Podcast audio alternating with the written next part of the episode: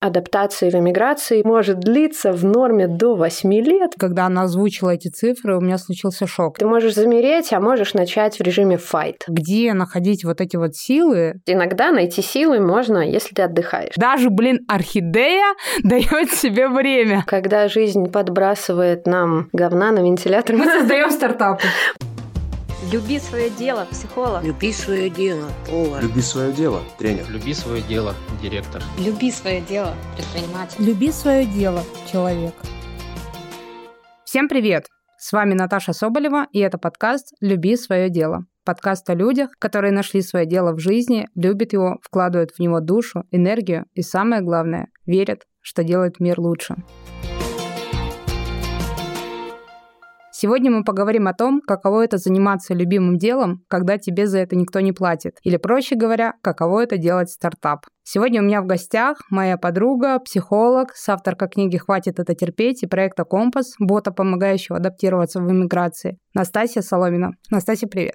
Привет, Наташа. Ура, мы это делаем, записываем с тобой подкаст. Наконец-то. Да, я невероятно довольна. Это подкаст после долгого перерыва, и так как я люблю с тобой разговаривать, я вообще обожаю это дело, надеюсь, у нас получится очень крутой разговор. Короче, что я тебя позвала? Во-первых, я, кстати, рассказываю в начале подкаста обычно, как я познакомилась с человеком. Конечно, можно подробно рассказывать о том, что там ты была у меня на консультации, так мы познакомились. Но в целом, мне кажется, что прям очень важный момент произошел, когда мы а, встретились в доме а, в Ленинградской области. Давай уж так, в бане. По-настоящему мы познакомились в бане, да. когда ныряли в сугроб. Это было великолепнейшее знакомство. И вот э, это одна из таких а, самых стремительных дружб, которая есть в моей жизни, поэтому я благодарна тебе очень за вообще и встречу, и за то, что мы теперь дружим. А почему я тебя хотела позвать, почему я хотела с тобой поговорить, именно с точки зрения как а, стартапа и с точки зрения проекта, который ты делаешь, потому что я считаю, что это один из проектов, который, ну, во-первых, на благо общества создается, а во-вторых, это вообще такая история как раз какого-то вложения себя в проект, на безвозмездной основе. И мне кажется, часто люди таким занимаются, и вот хочется поговорить, может быть, в том числе об обратной стороне этого всего. Вот, давай для начала тогда, чтобы люди понимали и были в контексте, расскажи о своем проекте. Да, я, наверное, поясню, так как ты уже упомянула про безвозмездную основу, uh-huh. это вообще, наверное, такая штука распространенная, когда ты пытаешься сделать что-то в айтишечке с нуля, ты не то чтобы обязательно планируешь это безвозмездным вообще, просто когда у тебя есть идея, когда ты начинаешь ее разрабатывать, ты совсем не знаешь, во что это выльется, и надеешься, что у тебя получится. Вот этот бот, который мы сейчас делаем, вообще его идея родилась как реакция на события 22 года, на то, что произошло, на массовую релокацию, которую мы наблюдали, мы, в смысле психологи, которые uh-huh. работают над проектом, наблюдали у наших клиентов и переживали сами, потому что большая часть тех, кто работает, попали в первую или вторую волну релокации. Я хотелось матом, на самом деле, сказать. Не про волну релокации я подумала. Ну, да, да, я пытаюсь э, говорить прилично. Ну и, в общем, мне кажется, это такая одна из реакций на травматические события. Ты можешь замереть, а можешь начать в режиме fight. Вот mm-hmm. мы объединились в режиме fight и такие, а давайте что-нибудь замутим. И на этой какой-то выжженной войной почве души родилась идея, связанная с тем, как может выглядеть новая форма самопомощи психологической. Mm-hmm. И для того, чтобы протестировать, насколько эта штука будет работать, насколько нам даже больше удастся это воплотить, мы решили сделать бота, который будет посвящен вот этой вот теме адаптации в эмиграции, потому что хотя массовые вот эти вот волны уже какое-то время назад состоялись, угу. адаптация, как я узнала из материалов, которые подготовили коллеги, может длиться в норме до 8 лет, поэтому, короче говоря, нам всем еще предстоит этот процесс прожить, кому-то быстрее, угу. кому-то медленнее. Это, кстати, было одно из самых больших открытий и шока моего. А, я смотрела, мне кажется, справиться проще с Дашей как раз Училиной. И когда она озвучила эти цифры, у меня случился шок. И это было еще до моей иммиграции. И я подумала, может, не надо? Жизнь решила за себя. За нас, точнее. Жизнь решила за нас, но когда жизнь подбрасывает нам говна на вентилятор, мы решаем, что делать с ним. Мы создаем стартапы. Мы создаем стартапы, да, мы используем его для удобрения почвы, и я надеюсь, что из этого выльется что-то большое дальше. То есть вот если обобщить все вместе. У меня, кстати, много вопросов про бот, э, и, и я не спрашивала как раз, чтобы не расплескать эту воду в стакане. Вот если обобщить, то в целом это проект, э, который будет помогать условно без ну, психолога, э, без э, сторонней какой-то помощи, в том числе справляться со сложностями, с которыми сталкивается человек в эмиграции. Правильно ли я понимаю? Мы обсуждали этот момент. Мы не конкурируем с психологами. Uh-huh. Это скорее штука, которая может помочь, потому что очень часто люди в эмиграции попадают в такую ситуацию, что они, например, или работали с психологом, или начали работать с психологом после этого. И запросов огромная куча, а сеанс один в неделю. О, да. Так как мы много работаем э, с людьми в эмиграции, мы попытались выделить такие ключевые темы и запросы, которые можно отработать в самостоятельном формате угу. или, по крайней мере, помочь себе справиться с ними с помощью каких-то таких базовых техник, которые мы пытаемся в максимально интерактивном и таком легком и даже развлекательном формате угу. создать для людей. Для того, чтобы они могли делать это самостоятельно, а, например, если они проходят психотерапию, да, раз, э, прорабатывать с психологом какие-то вещи, которые сложнее сделать самому. Uh-huh. Ну, например, не знаю, там, адаптация в иммиграции одно дело, а у меня еще и кризис в отношениях, потому uh-huh. что это такое испытание для там, пары или семьи, которая переезжает. У меня там тревога шарашит, uh-huh. но в то же время я вижу, что брак э, разваливается, и я скорее буду заниматься тем, что у меня брак разваливается, да, uh-huh. и вот чтобы моя тревоженька не оставалась в одиночестве, тут может наш бот и пригодится. Давай так. Это такой инструмент э, некой самопомощи, поддержки, мне кажется, и какой-то валидации в том числе.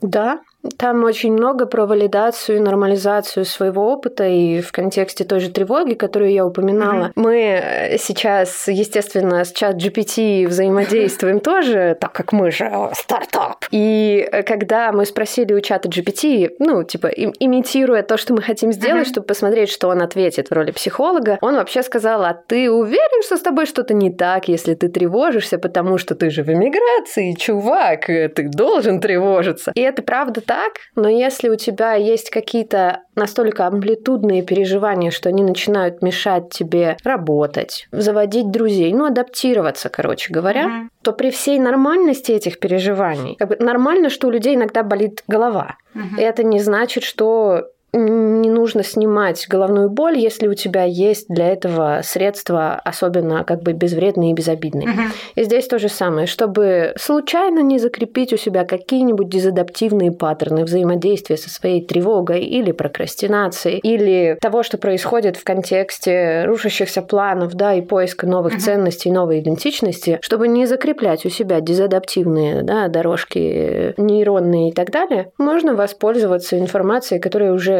собрано людьми которые работают с иммигрантами, которые были в эмиграции, mm-hmm. для того, чтобы пройти этот путь легче. Потому что почему нет? Жизнь подкинет нам сложностей, а мы сами можем попробовать помочь себе эти сложности преодолеть. Mm-hmm. Прикольно, кстати, про головную боль ты сказала. Я тут вспомнила, недавно видела мем, что-то там, типа, у меня болит голова, выпью-ка я таблетку, или еще пока не надо, и потом, типа, через два часа башка уже раскалывается, и такой, ну да, пора выпить таблетку. Как мы обычно себя в жизни жизни ведем. Немножко прервемся. Сегодня я хочу вам рассказать про свою группу поддержки по продажам для помогающих специалистов, которая называется «Продажи – это окей». На этой группе поддержки вместе с людьми мы проходим целый путь из семи встреч, на которых исследуем не только, что такое продажи, но и как мы сами хотим чувствовать себя и какими мы хотим быть в этом процессе. Поэтому в этой группе мы говорим про убеждения, о том, что нам мешает продавать, что нас останавливает, как это делать, и самое важное, как опираться в этом во всем на свои ценности и не изменять себе. Я искренне верю, что формат группы — это лучший способ поисследовать себя вместе с людьми в бережной и поддерживающей атмосфере. Поэтому, если вы помогающий специалист, если вы помогаете другим людям жить лучше свою жизнь, если вам интересны продажи и вам хочется быть в них бережными, продавать через ценности и с любовью, я буду вам рада. Ссылочка в описании. Я так понимаю, что в команде у вас практически все люди в эмиграции. Угу. По-моему, за исключением одного человека если я не ошибаюсь. Некоторые были в эмиграции, вернулись. Ну, в общем, там разные есть ситуации. Кто-то не определился, но вот угу. тот, кто точно остается в России, по-моему, у нас один человек. У угу. нас просто очень большая собралась команда людей, которые это делают. Я даже не про всех уверена, потому что в наш э, девелоперский блок, в нашу айтишечку пришло несколько человек недавно, и так как сейчас очень-очень увеличилось количество задач непосредственно в психологической технической части продукта я даже не очень успеваю отслеживать, кто в каком состоянии. Моя партнерка Аня Шилова, она как раз у нас отвечает за людей. Вот она бы, наверное, лучше ответила на этот вопрос, а я так немножечко заливаясь краской говорю, что кажется один человек.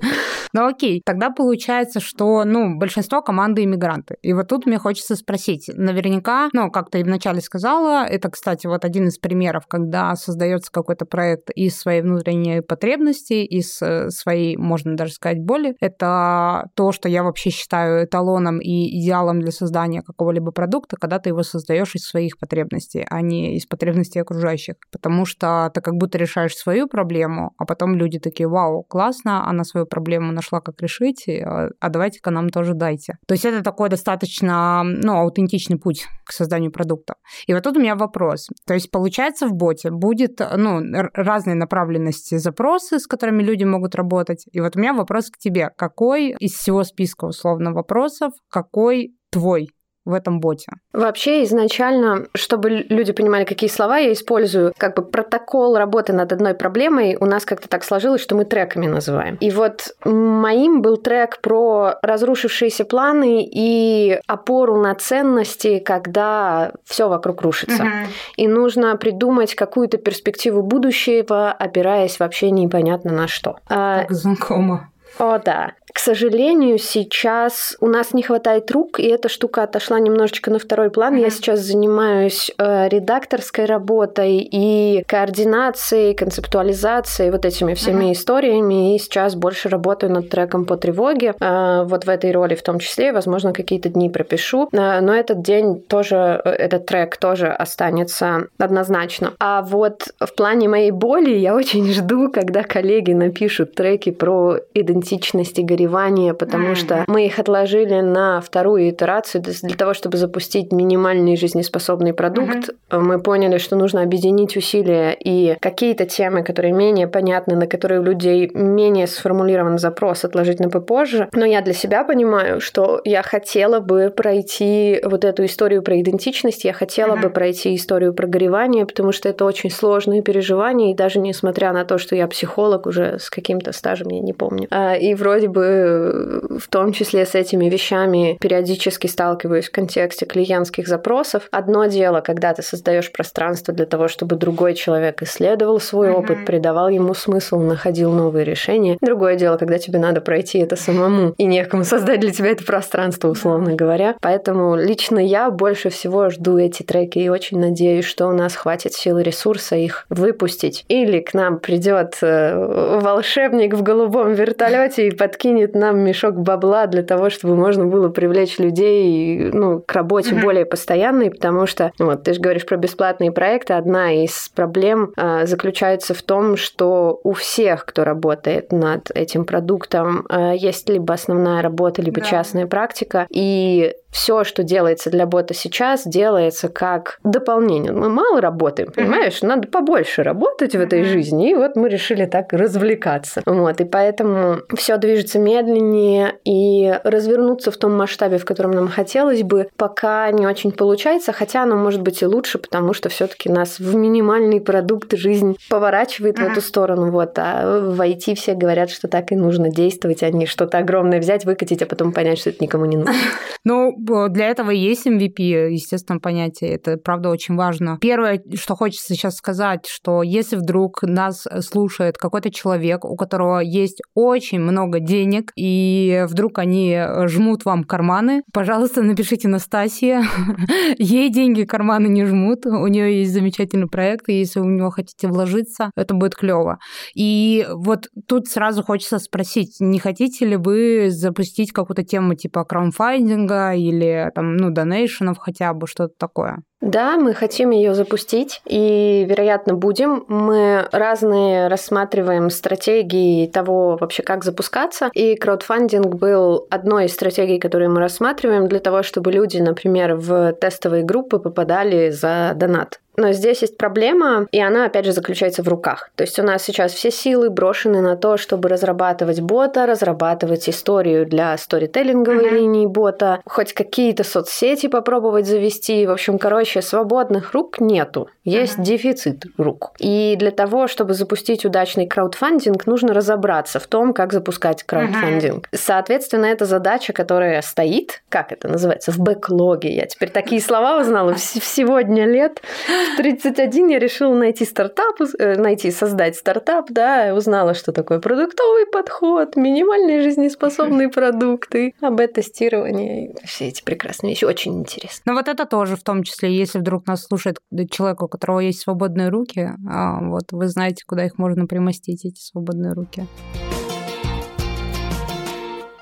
мы еще немножко вернемся к трекам, потому что мне там тоже хочется поспрашивать про команду. Люди, которые сейчас в команде, они, по крайней мере, там, условно, вот есть ты, и я так понимаю, вот Аня, и это такая ваша совместная, условно, большой проект. И есть люди, которые в команду пришли потом. Изначально идея была твоя. Нет, изначально идея родилась в ходе коллективного обсуждения, а. и там разные люди разные вещи вносили. Ага. Моего там, наверное, намерение вот этот вот новый формат самопомощи найти, ага. тему форсировала Регина Якубжанова, например. Вот она как бы хотела именно с иммигрантами а. работать, которая сейчас а, работает в команде, которые пишут первые дни трайла. Мы с Аней просто были в группе людей, которые эту идею разрабатывали изначально. Ага. В итоге так получилось получилось, что мы с ней э, стали вкладывать больше всего, ну, наверное, времени и сил в то, чтобы организовывать вот этот вот процесс, в то, чтобы не дать ему погаснуть. Короче, реализация.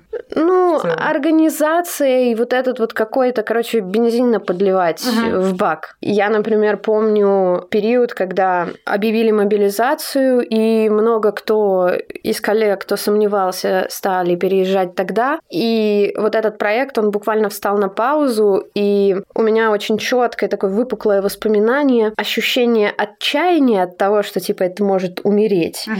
И я, короче, шла в кафешку, сидела и писала вот как раз э, дни вот этого трека по ценностям, uh-huh. про то, как строить планы, когда все рушится и так далее. И это все, и знаешь, из такого упорства, типа, я буду продолжать до тех пор, пока все не вернется, пускай все вернется. И, собственно говоря, Аня переехала, потом вернулась, да, в работу над этим. И фактически, наверное, смысл бота для меня в том числе был в том, чтобы вот это вот сложное время пережить, держась за вот это вот что-то, окей, я ничего не могу сделать, я могу бота писать. Какой-то типа звучит как контроль э, хотя бы в какой-то части, это то, что я могу делать, это вот не про беспомощность, а, а про помощность как раз, что я могу что-то делать в этой жизни. Агентность, жизнестойкость, проактивность даже в каком-то смысле, когда ты можешь чувствовать себя безгранично слабым, жертвой обстоятельств и так далее, но тем не менее не хочешь провалиться в это, увязнуть в этом и утонуть в этом, mm-hmm. и находишь что-то, где ты имеешь смысл.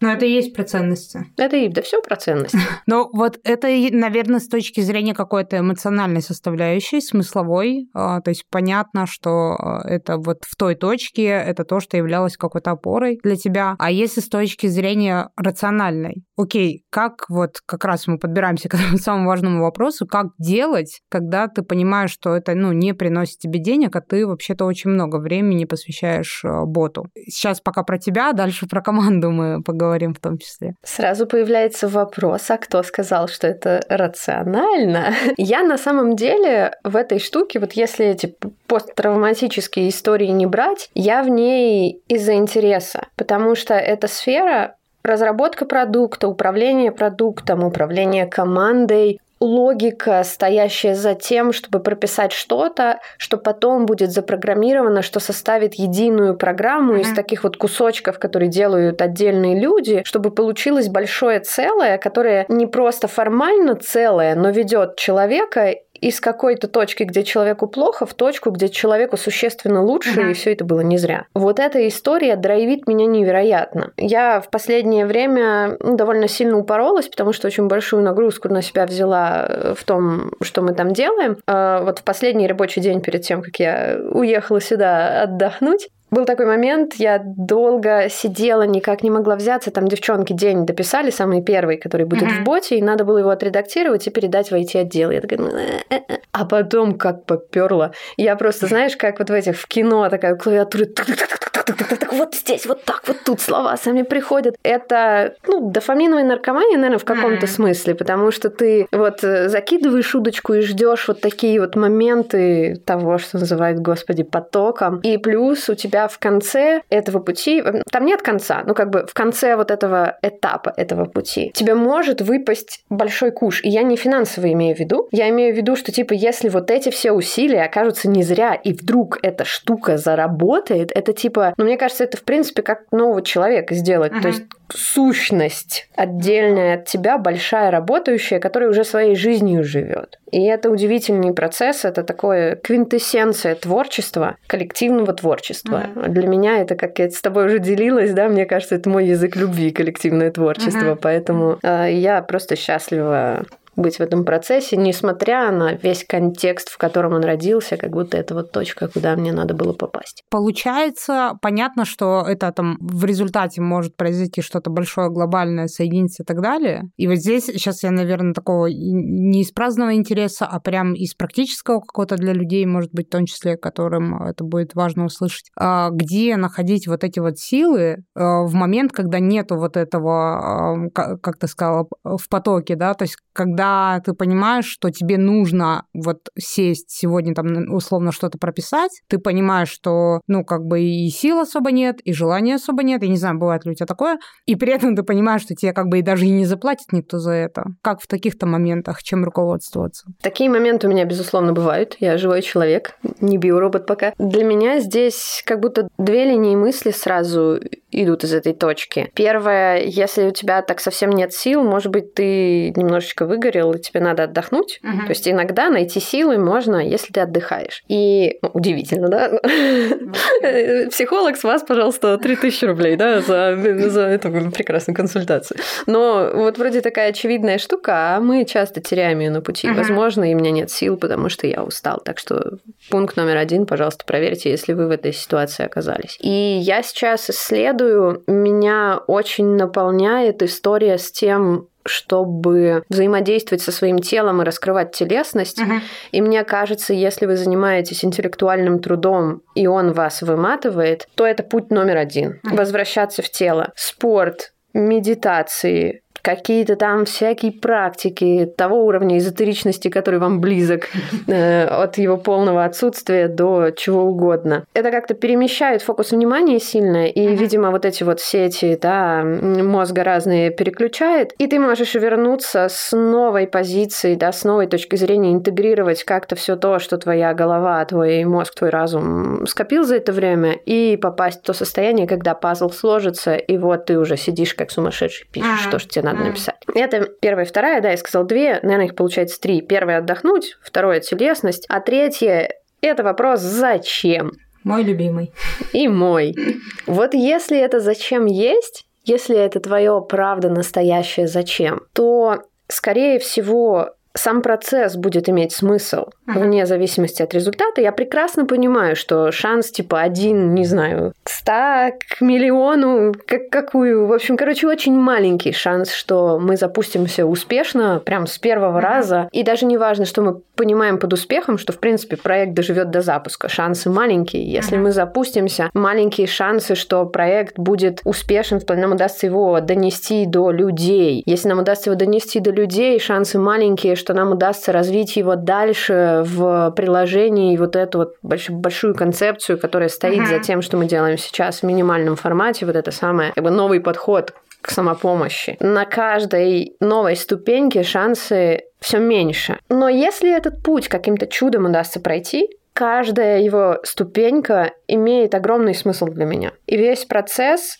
хотя я временами его не люблю, Хотя писать бота может быть скучно. Хотя вот когда я ехала сюда и узнала, что несколько человек были вынуждены выйти из проекта, mm-hmm. я ехала в такси от границы и просто ревела, потому что, ну, тяжело и стрессово и все такое. Но как будто каждая вот эта вот точка, она наполнена смыслом, потому что есть интерес, и потому что мы не делаем штуку, которую ну, для меня, вот если бы мы делали что-то, о, мы сейчас сделаем кучу бабок, заработаем, да, давайте. Я, не поймите меня неправильно, деньги люблю, очень люблю, но они не мое зачем. Поэтому я ориентируюсь на смысл, и смысл поддерживает, смысл зажигает. Вот. Ну, еще, наверное, правильно будет сказать, что у всех людей разный, разный темперамент, разные особенности нервной системы, и у меня, например, явно супер возбудимая нервная система. Я знаю способы, как себя просто тупо разогнать. Uh-huh. Это имеет свою цену, это не бесплатный процесс. При желании могу это сделать. Вот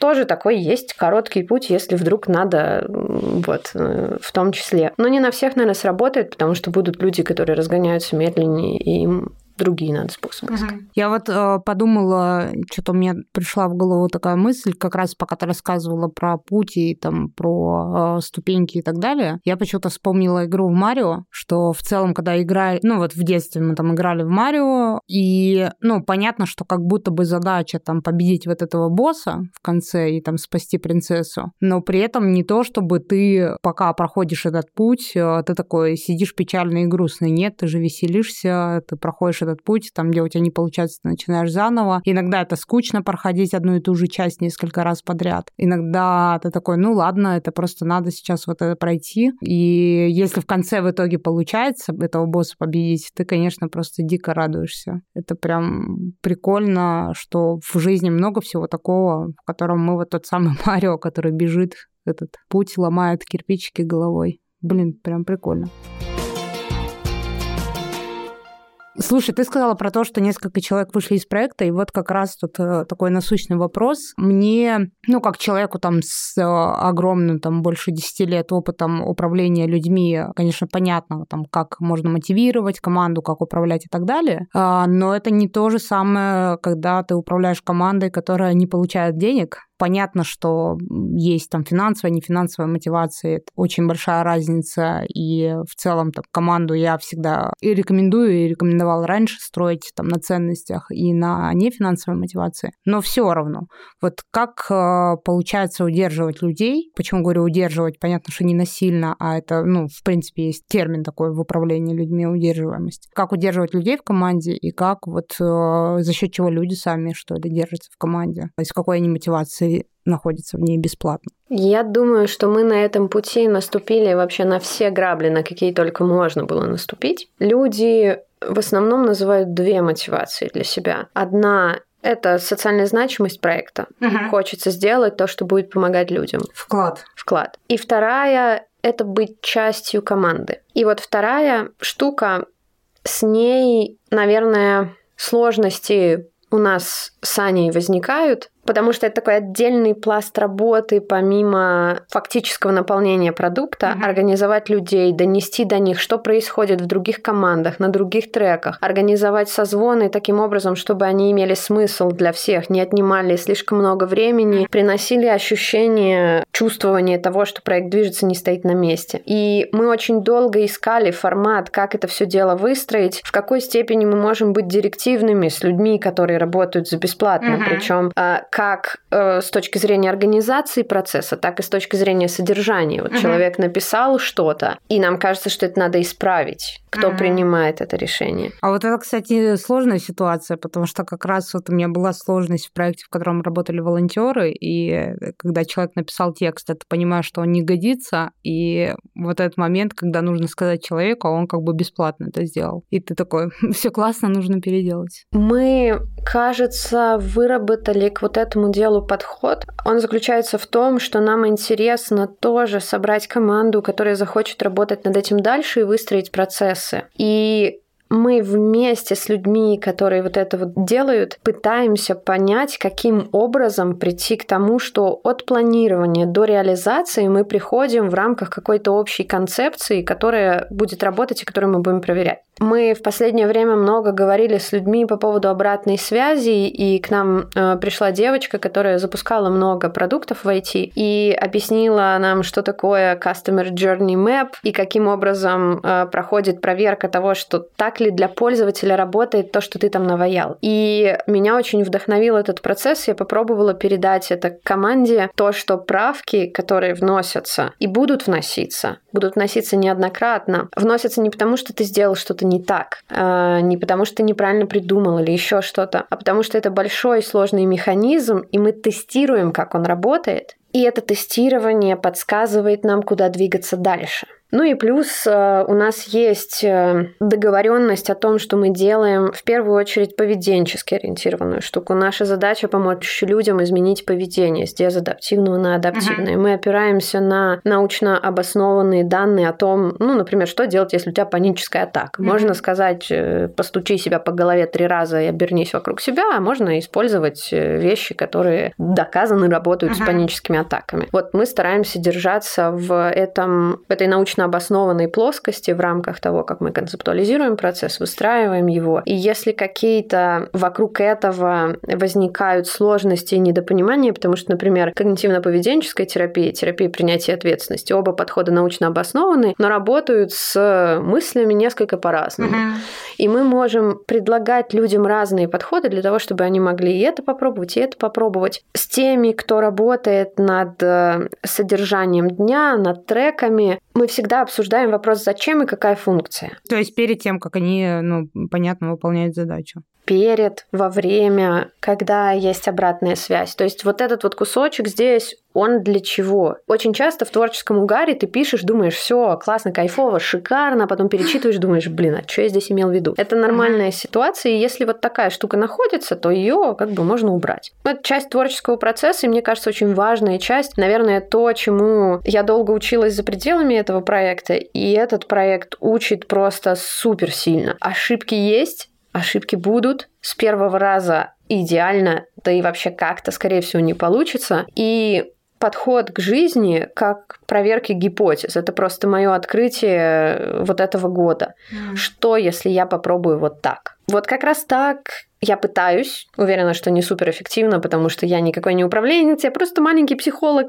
Именно так я пытаюсь выстраивать обратную связь да, для людей и в эту сторону ориентировать процесс работы над э, днями, над содержанием. Ну, это звучит как будто как раз, ну, в принципе, э, это то, что я тоже пропагандирую. Ну, говорить с людьми, договариваться, договариваться на берегу, в процессе общаться и давать обратную связь, это очень важно. И мне хочется а, отдельно прям зафиксировать. Для меня это вот, наверное, там два года назад я проводила какую-то офлайн встречу про продажи и захотела купить участникам там какие-то тетрадочки, чтобы они записывали, и нашла тетрадку, на которой было написано «Ошибаться это нормально, попробуй еще раз». И вот это такая путеводная звезда, что ли, какая-то, которая, правда, очень важна, а она, в принципе, в жизни важна.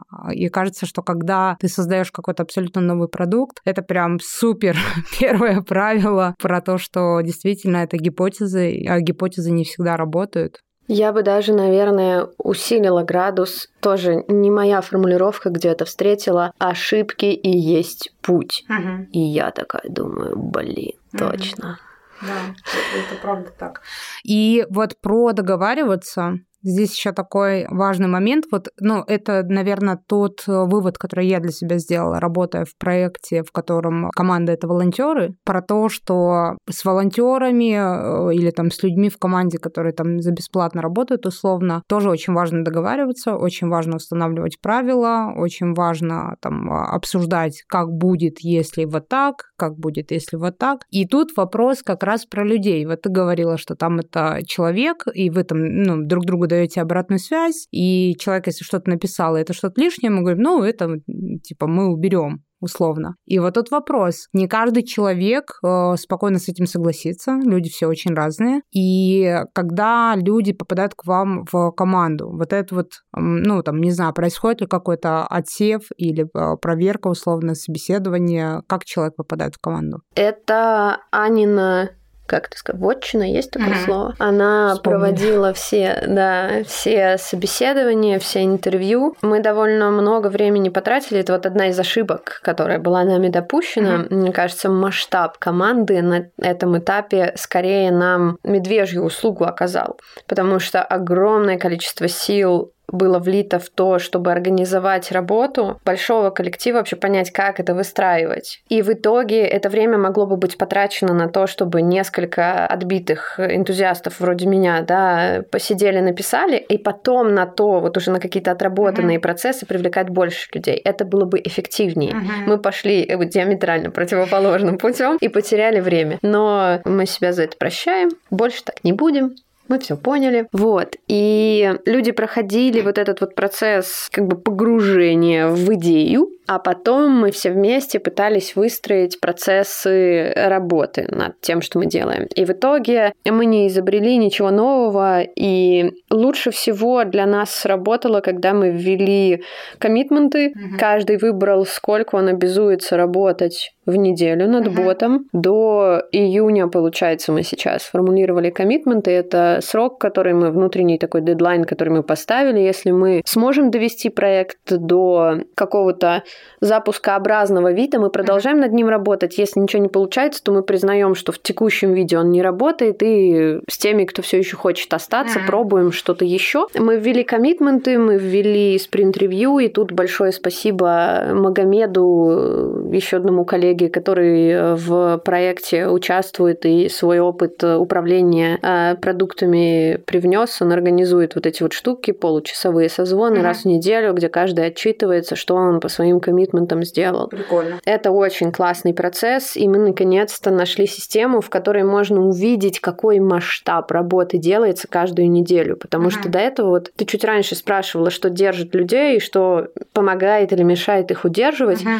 Пока нам не удалось всем показать, что на самом деле происходит, потому что там ребята в IT отдельную штуку делают. Uh-huh. Ребята в сторителе, у них там вообще мир рождается, и психологическая команда этого не очень видит, например. Психологи очень много пишут, все остальные тоже не супер видят, что пишут психологи. И как бы вот чем лучше удается показать тот путь, который проделывает проект каждую неделю, тем, мне кажется, это больше мотивирует людей, потому что uh-huh. отчасти, наверное, это как это sunk cost fallacy работает на нас. Типа, чем больше ты вкладываешься, тем сложнее тебе выйти. И если ты видишь, uh-huh. что уже куча усилий приложена, у тебя больше мотивации довести до какой-то логической точки, потому что, блин, что, все зря было, что ли? Вот. И, ну, это не сильно классная штука, но в плане удерживания людей в проекте до какого-то определенного дедлайна, если ты не не платишь им деньги, вот мне кажется, тоже работает. Меня удерживает, по крайней мере, точно. Ну, мне тут хочется, наверное, так вставить э, свою экспертную оценку этому всему, что здесь важно, в принципе, в любом бизнесе, не только там в стартапе э, и в любой команде, не только там условно волонтерской или бесплатной, что есть, ну, правда, какие-то ключевые важные моменты. Первый, вот мы уже там поговорили про договариваться, про обсуждать, э, про какие-то договоренности договоренности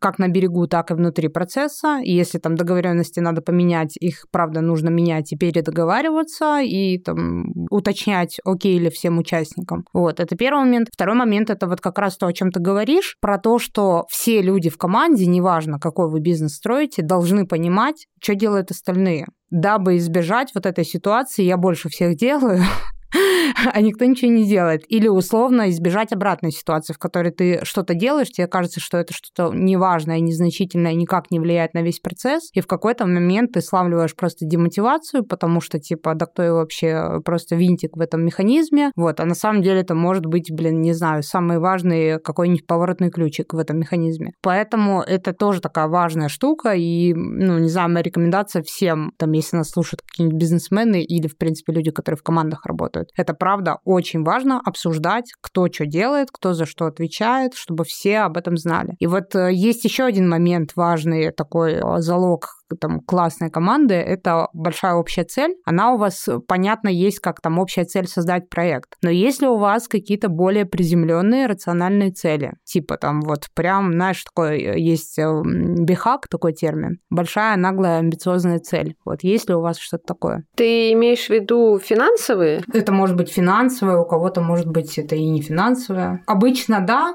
но понятно, что в стартапах первый год точно про финансы говорить трудно. Я смотрю на этот вопрос странно. Я в этом году впервые побывала на Бали, и одна из первых мыслей, которая меня посетила, как матное слово, было бы вывести всю команду на корпоратив для того, чтобы отметить, какие сумасшедшие бабки мы сделали. Mm. Вот если бы я могла себе позволить вывести людей, с которыми мы работаем и что-то создаем, вот в такое место, чтобы они отдохнули, я думаю, тогда можно, короче, спокойно помирать просто, потому что это самое лучшее, что я сделала в жизни. И когда мы делали менее масштабный проект, просто курс запускали по работе с самокритикой и развитию доброго отношения к себе. Мы там немного денег заработали, делали вчетвером, и большую часть э, своей выручки я, собственно, потратила на то, чтобы организовать вот такой корпоратив. Мы сходили всей командой сначала в VR, постреляли из луков по гоблинам, а потом пошли в индийский ресторан. И я была абсолютно счастлива от этого. Поэтому моя амбициозная цель вот такая.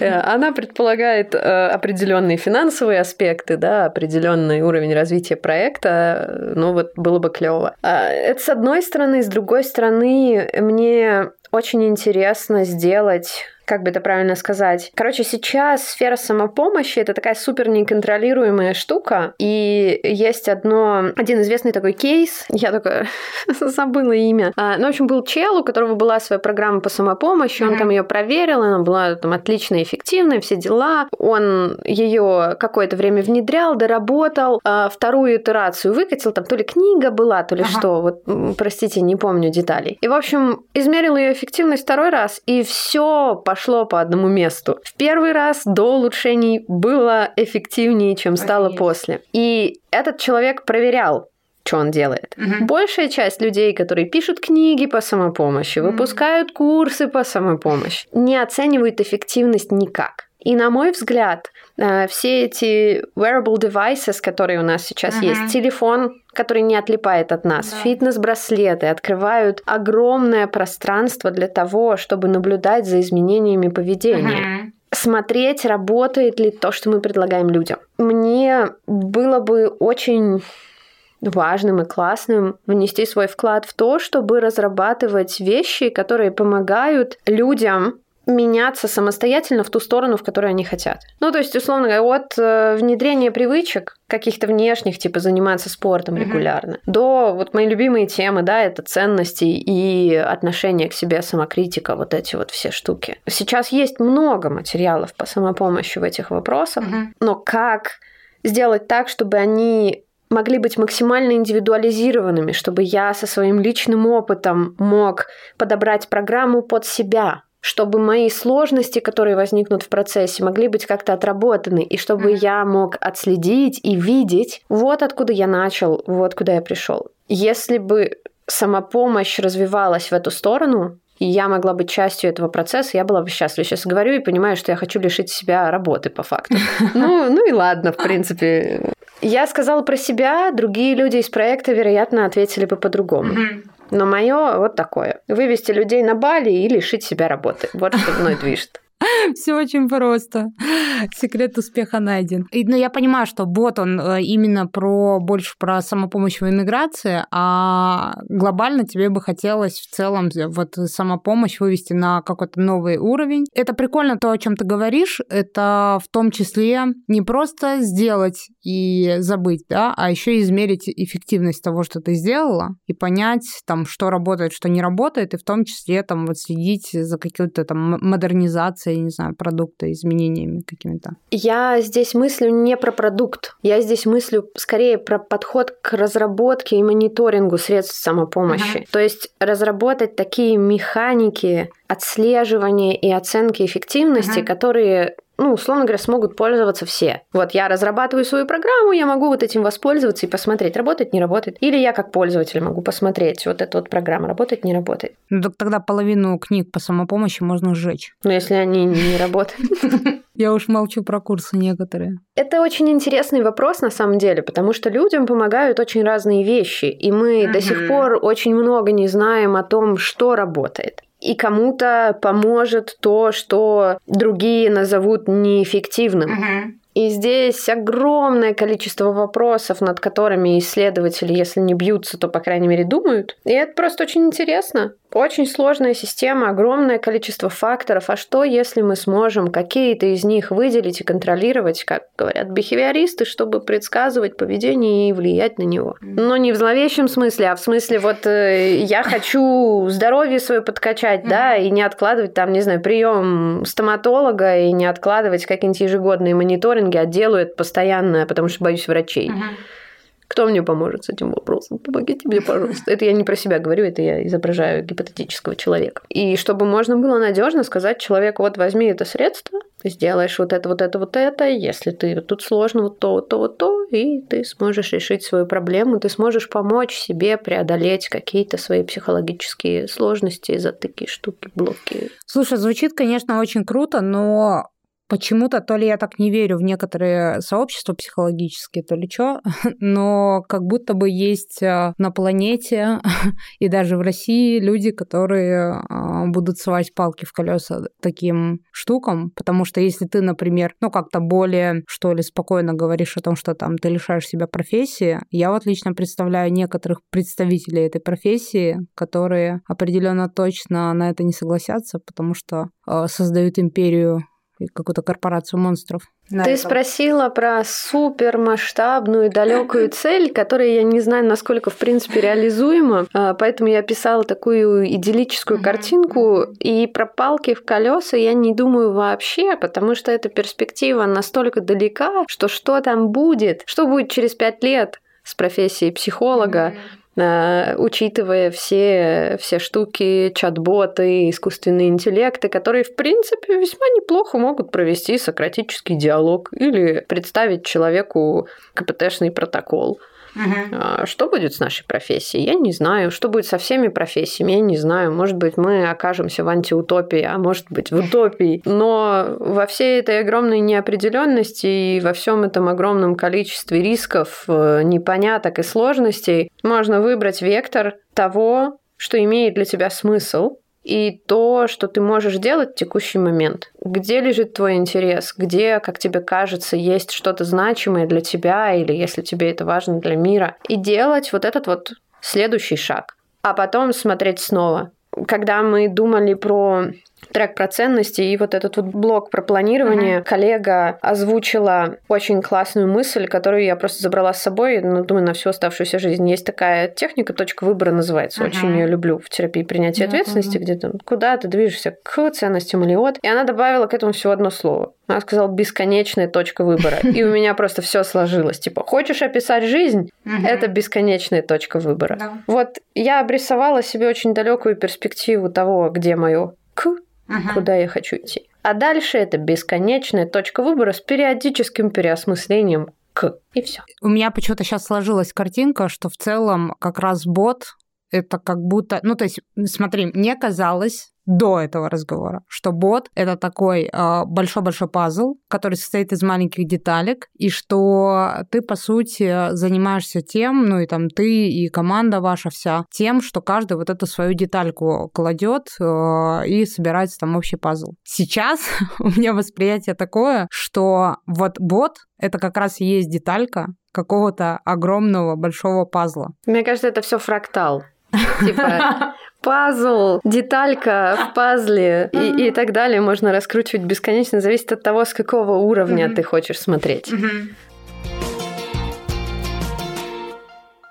Мне хочется прямо сейчас, наверное, так жить, а, махнуть чуть-чуть, э, прям даже в начало, может быть, разговора нашего, как раз там, где ты говорила про две вот эти вот два трека, очень важных для тебя, про идентичность и горевание. И раз уж проект э, про горевание, раз уж проект про, в том числе про эмиграцию и так далее. В общем, недавно слушала великолепный выпуск подкаста. Кстати, ссылку на него оставлю тоже в описании. Всем рекомендую, кто в эмиграции, послушать. Оля Кравцова, безумно ее обожаю, люблю, прекрасный человечек, рассказывала как раз про свой опыт эмиграции. Если так сузить весь подкаст до одного предложения, она очень много говорила о том, что вот наша вся жизнь поменялась, а, мы оказались в новом месте, и вот то, что я тебе тоже говорила, условно, нам надо теперь э, заново учиться, где хлеб купить. И помимо этого мы еще пытаемся вести вполне себе нормальную жизнь, так же, как и вот на старом месте жизни, работать, впахивать э, и так далее. Ну как же, как, мне надо продолжать жить, мне надо заниматься тем же самым, и не даем себе вот этого времени. И для меня это как раз в том числе прогоревание,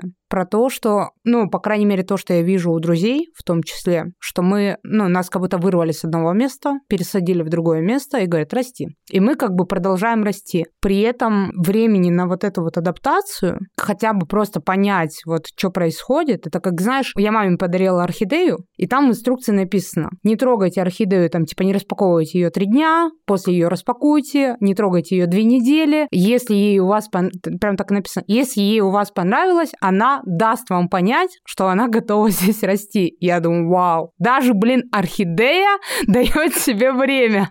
Это прикольно. А мы как будто вдруг все ринулись. Проекты, дела. Ну, понятно, что это, э, ну, в том числе какая-то компенсация, да, и какая-то история, ну, избегания в том числе, может быть. Но может быть, какая-то прикладная рекомендация для людей, которые вот правда не дали себе возможность отгоревать. Жизнь, которую они потеряли, работу, которую они потеряли, не знаю, возможности, которые у них были, родину, в конце концов, квартиру, в которой они жили.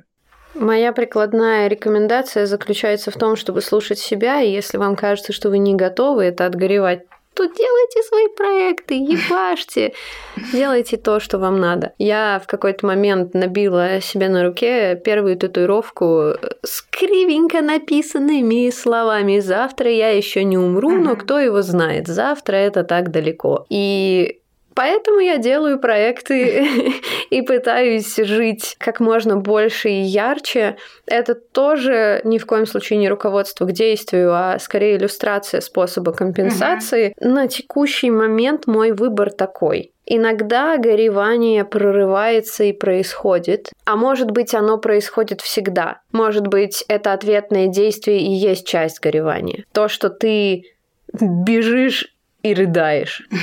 Иногда это часть процесса. Наверное, главное, что я пытаюсь использовать и что может и другим людям помочь в том числе, это честность перед собой. Даже если я избегаю сейчас своих переживаний, окей, это тоже может быть выбор, и не всегда нужно себя, как это раньше котов отучали писать куда-то, да, в лужу макая ага. лицом. Можно не макать себя лицом в лужу, можно посмотреть, окей, я наделал лужу. Такое время, знаете ли, бывает. бывает.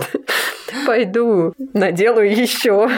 Это мой процесс такой. Вот, поэтому слушать себя и позволять себе проходить этот путь так, как он проходится, так, как у вас получается. И если кажется, что вы не вывозите, обращайтесь за помощью профессиональной, близких людей, та, которая вам доступна.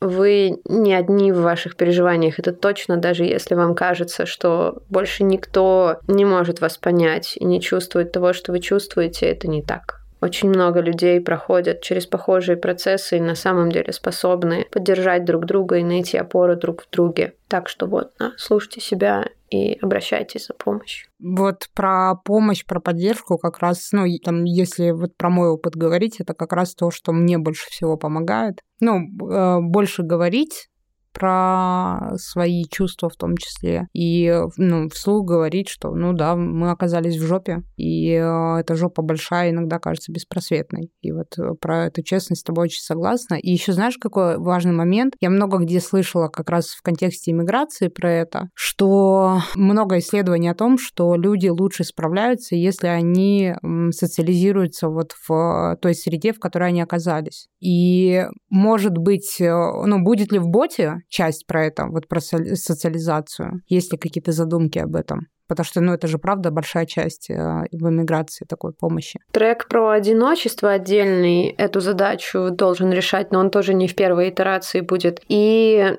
в принципе, задумка заключается в том, чтобы вот эти вот истории про социализацию вплетать, в принципе, везде, потому что это действительно такой фактор затрагивающий очень многое. Насколько эффективно у нас получится это сделать, не знаю, потому что задач очень много, рук очень uh-huh. мало но у нас даже прописано в руководстве для авторов треков, у нас строчечка отдельная есть, что типа везде, где возможно пилить интерактивы, внедрение привычек в моменте, чем ближе к взаимодействию с ботом, тем лучше прямо в боте шикарно. Третий пункт – социализация везде, где это возможно. Ну, может, он там не третий, я наизусть не помню это руководство, но вот мы однозначно на это ориентируемся. И есть ли какая-то, ну, тут уже, наверное, рекомендация, ну, может, не рекомендация, знаешь, такой вопрос у меня. Есть ли какая-то разница, ты социализируешься через сообщество людей, таких же иммигрантов, как ты, или же ты социализируешься через а, людей, которые, ну, вот, местные? Потому что я про это тоже много читала, про то, что если ты условно социализируешься а, исключительно с иммигрантами, ну, то есть с людьми в твоем же положении, то это чаще приводит к, наоборот, такой диаспоре, что ли, нежели чем к настоящей социализации. То есть создается вот какой-то пузырь, мы обсуждали с коллегами этот вопрос о том, что представление об, об эмиграции, которое часто существует у людей, о том, что вот ты приехал куда-то, и тебе надо интегрироваться в сообщество тех людей, которые живут там давно. Это несколько устаревшее представление, потому mm-hmm. что люди стали, в принципе, переезжать намного больше. Mm-hmm. И да, ты все еще можешь переехать в какую-нибудь там немецкую деревню, да, где ты будешь полностью чужаком, но вот эта история про экспатские комьюнити, иммигрантские mm-hmm. комьюнити, она очень сильно изменилась по сравнению сравнению с, я не знаю, тем, что было 20 лет назад. И изменилась наша коммуникация, ну, то есть, условно говоря, созвоны по mm-hmm. видео, да, с теми, кто где-то. Еще какое-то количество лет назад были абсолютно недоступны, и когда ты думал об интеграции в местное сообщество, ты это делал в контексте того, что твои старые связи очень сильно потеряли в качестве. Mm-hmm не знаю, ты можешь... Я помню из детства созвоны по межгороду бешено дорогие, да, и вот там письма писать письма, и что-нибудь да. такое. Да. Ну, а теперь ты можешь позвонить своей подруге и болтать с ней три часа по зуму, угу. э, не знаю, обнимая подушечку и купив одинаковое винишко, да, и как бы это, конечно, не физическое присутствие рядом, но намного ближе. И, в общем, к чему я это все говорю? На мой взгляд, Адаптироваться к эмиграции можно очень по-разному, и мы как будто еще не до конца осмыслили, в каком мире мы живем. Ну вот, условно говоря, на Бали экспатская комьюнити и местная комьюнити, возможно, примерно одного размера. Попробуй социализируйся с балийцами.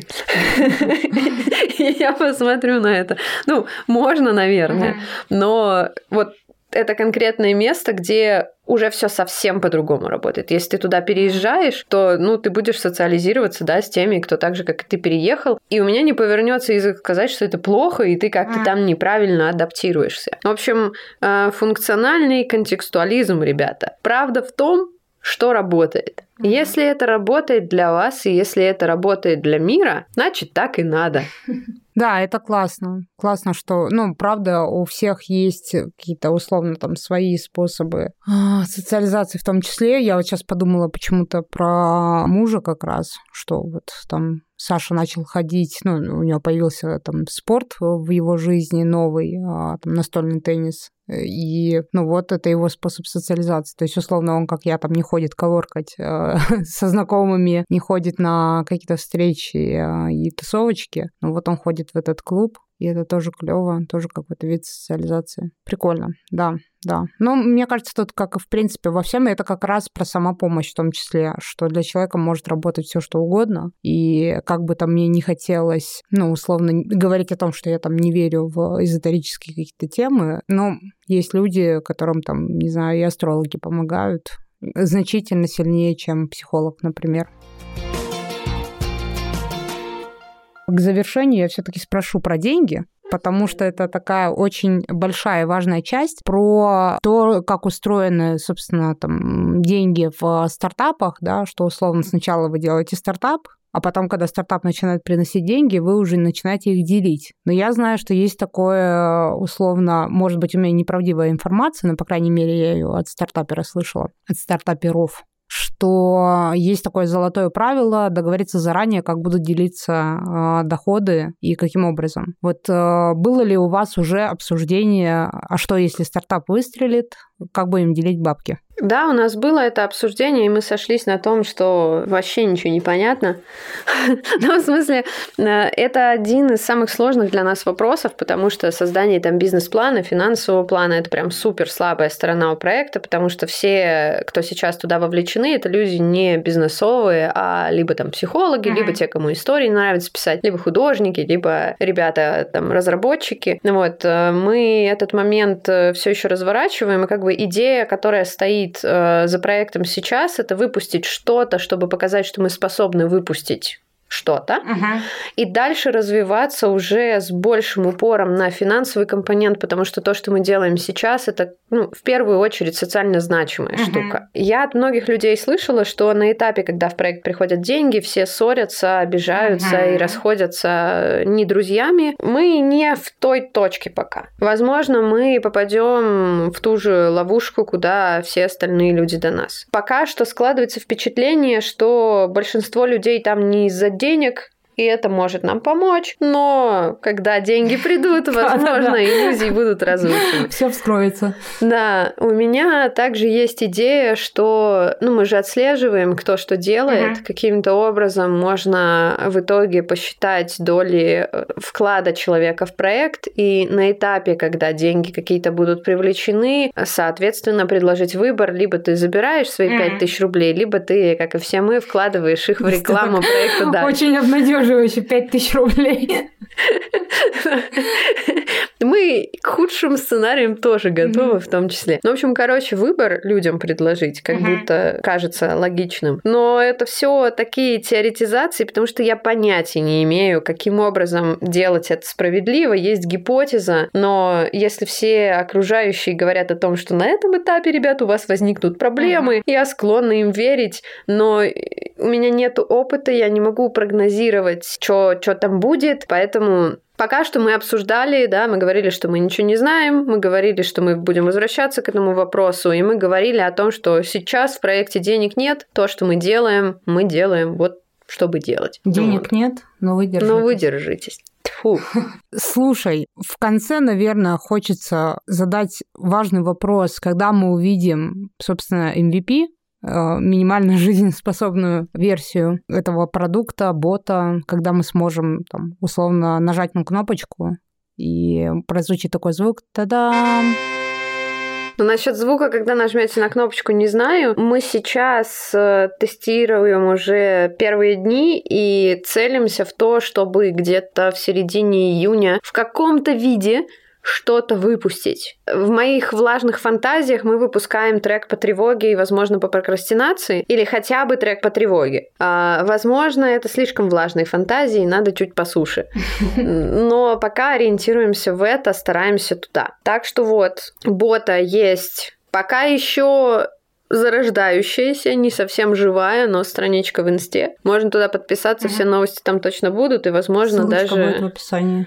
Да, спасибо. А еще Инстаграм это запрещенная на территории Российской Федерации экстремистская организация. Ну вот, э, даже не знаю, что с этим делать теперь. Иногда некоторые аспекты этой новой реальности ускользают от моего идеалистического разума. Окей, э, все ссылки оставим. Э, я думаю, что как раз выпуск выйдет незадолго до старта, поэтому коммитмент.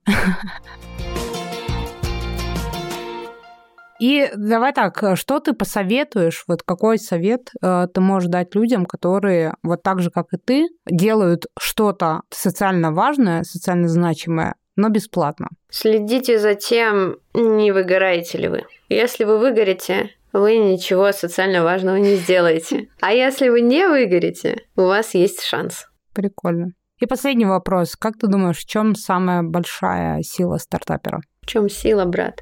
Сила стартапера? Понятия не имею. Я же это э, в этой роли совсем недавно. И вообще не знаю, в этой ли. А твоя сила как стартапера? Я думаю, сила стартаперов в том, что мы дофаминовые торчки. И если вы хотите найти новый извращенный способ получения удовольствия от жизни, возможно, вам нужно попробовать запустить стартап. Это очень весело. Аминь. Аминь. А, Настя, спасибо тебе большое. Разговор получился такой, прям, я бы сказала, больше прикладной. В принципе, как мне и хотелось вот эту вот обратную сторону показать, что это не все так классно, как кажется, потому что мы привыкли, что слово стартап это что-то, где очень много денег, все так радужно, Кремниевая долина и вот это все. На самом деле за этим очень много труда. И спасибо тебе и всей вашей команде, потому что вы делаете действительно очень важный проект. И я прям хочу, желаю, чтобы он действительно вышел, получился таким, каким вы его задумали, ну или, может быть, около таким. В общем, чтобы наилучшим образом он получился. Спасибо. Ну что, спасибо всем, кто нас слушал. Обязательно ставьте звездочки на Apple Podcast, оставляйте отзывы, пишите обратную связь. С недавних пор я прошу писать а, более бережную обратную связь, потому что это важно и мне, и гостям. Но а, если вас э, что-то вдруг гнетет, об этом тоже можете написать. До встречи в следующих выпусках. Всем пока.